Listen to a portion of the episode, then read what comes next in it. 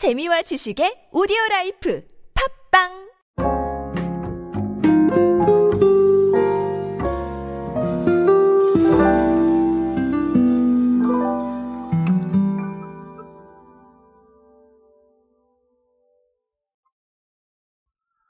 어, 여러분 많이들 알고 계시겠지만 금융 회사들의 마케팅 방식은 상당히 좀 치열하게 전개가 되고 있습니다.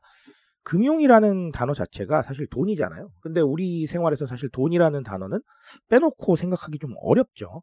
그렇기 때문에 매우 가까운 개념이란 말이죠. 어, 근데 또 한편으로 보면 가까운 개념이기도 하면서 굉장히 중요한 개념이기도 해요. 우리 생활을 하는데 필요하니까. 아, 그렇기 때문에 사실은 좀 trendy한 방식들로 빠르게 좀 소통을 할 필요가 있겠죠. 그래서 굉장히 다양한 것들이 이루어지고 있는데 어, 최근에 신한카드를 보니까 어, 신한카드의 life 콘텐츠 페이지인 Discover가 어, 론칭 벌써 2년이 됐답니다. 그래서 2년을 맞이해서 여러 가지 이벤트를 좀 했었는데 이 부분 좀 보면서 이벤트에 대한 얘기를 드리려는 게 아니라 디스커버가 좀 어떤 의미를 가지고 있는지 한번 알아보도록 하겠습니다. 안녕하세요 여러분 노준영입니다. 마케팅에 도움되는 트렌드 이야기 그리고 동시대를 살아가신 여러분들께서 꼭 아셔야 할 트렌드 이야기 제가 전해드리고 있습니다. 강연 및 마케팅 컨설팅 문의는 언제든 하단에 있는 이메일로 부탁드립니다. 자 일단은 Discover라는 이 서비스가 2021년 10월에 론칭을 했어요. 그래서 어떤 부분이 있냐면 뭐 트렌드, 문화, 예술, hot place 뭐 이런 것들이 있어요. 그래서 개인 취향을 반영할 수 있는 관심사를 내가 등록을 하면 어, 그 관심사에 맞는 컨텐츠를 제공을 하는 방식이에요.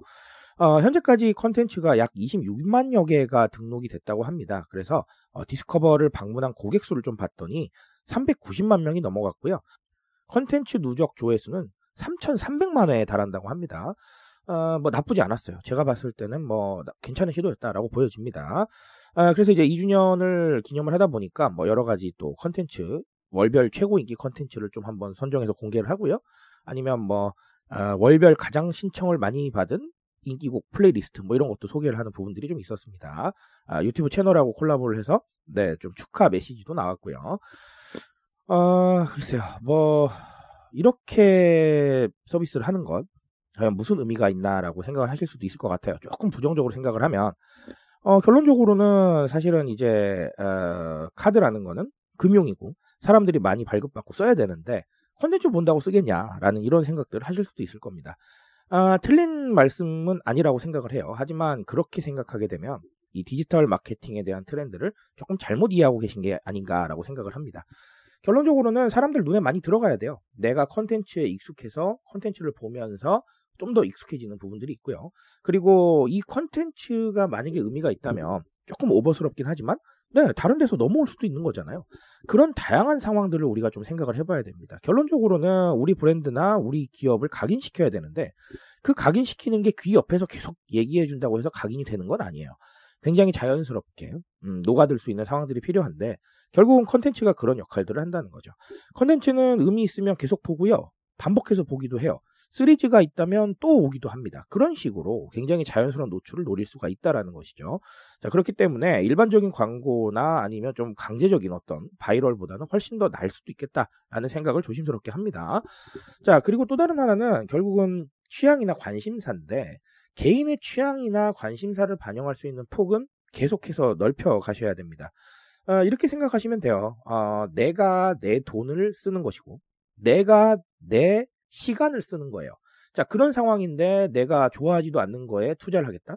이거는 저는 올바른 생각이 아니라고 생각을 합니다. 특히나 자신에 대해서 굉장히 잘 알고 있는 Z세대나 알파세대가 그럴 수 있을까라는 생각을 하게 되는 것이죠. 그러니까 취향을 만족시킬 수 있는 다양한 선택지를 또 제공을 하고 취향을 만족시킬 수 있는 기회를 조금 더 늘려가시는 것. 자, 이런 것들은 너무나 중요한 과제가 되어 있습니다. 아, 물론 그렇다고 해서 제가 뭐 극단적으로 모든 사람들의 취향을 다 하셔야 돼요. 이렇게 말씀을 드리는 건 아닙니다. 아, 고객이, 잠재 고객이 천만 명인데, 그럼 천만 개를 하나요? 그거는 불가능한 얘기고요.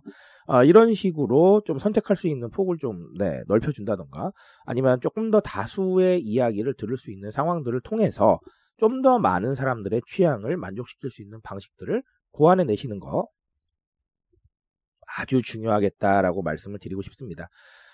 결국은 이런 상황들이 좀 더 심화될 거예요. 제가 방금 말씀드린 대로 알파 세대나 Z 세대는 자신에 대해서 굉장히 잘 이해하고 있고요. 자신의 이야기를 소비에 반영하고 싶어 합니다.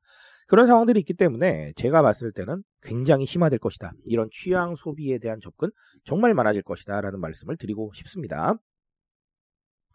자, 그래서 결론은 이런 컨텐츠를 활용한 방식은 상당히 trendy한 거고요. 어, 그리고 제 개인적인 생각에는 아, 이런 식의 노출 창구는 꼭 좀 필요하지 않나라는 생각을 합니다. 아, 그래서 조금은 다양하게, 네, 지금보다는 좀 더 다양하게 고민해 보실 수 있길 바라겠습니다. 저는 오늘 여기까지 말씀드리겠습니다. 트렌드에 대한 이야기는 제가 책임지고 있습니다. 그 책임감에서 열심히 뛰고 있으니까요. 공감해 주신다면 언제나 뜨거운 지식으로 보답드리겠습니다. 오늘도 인싸 되세요 여러분. 감사합니다.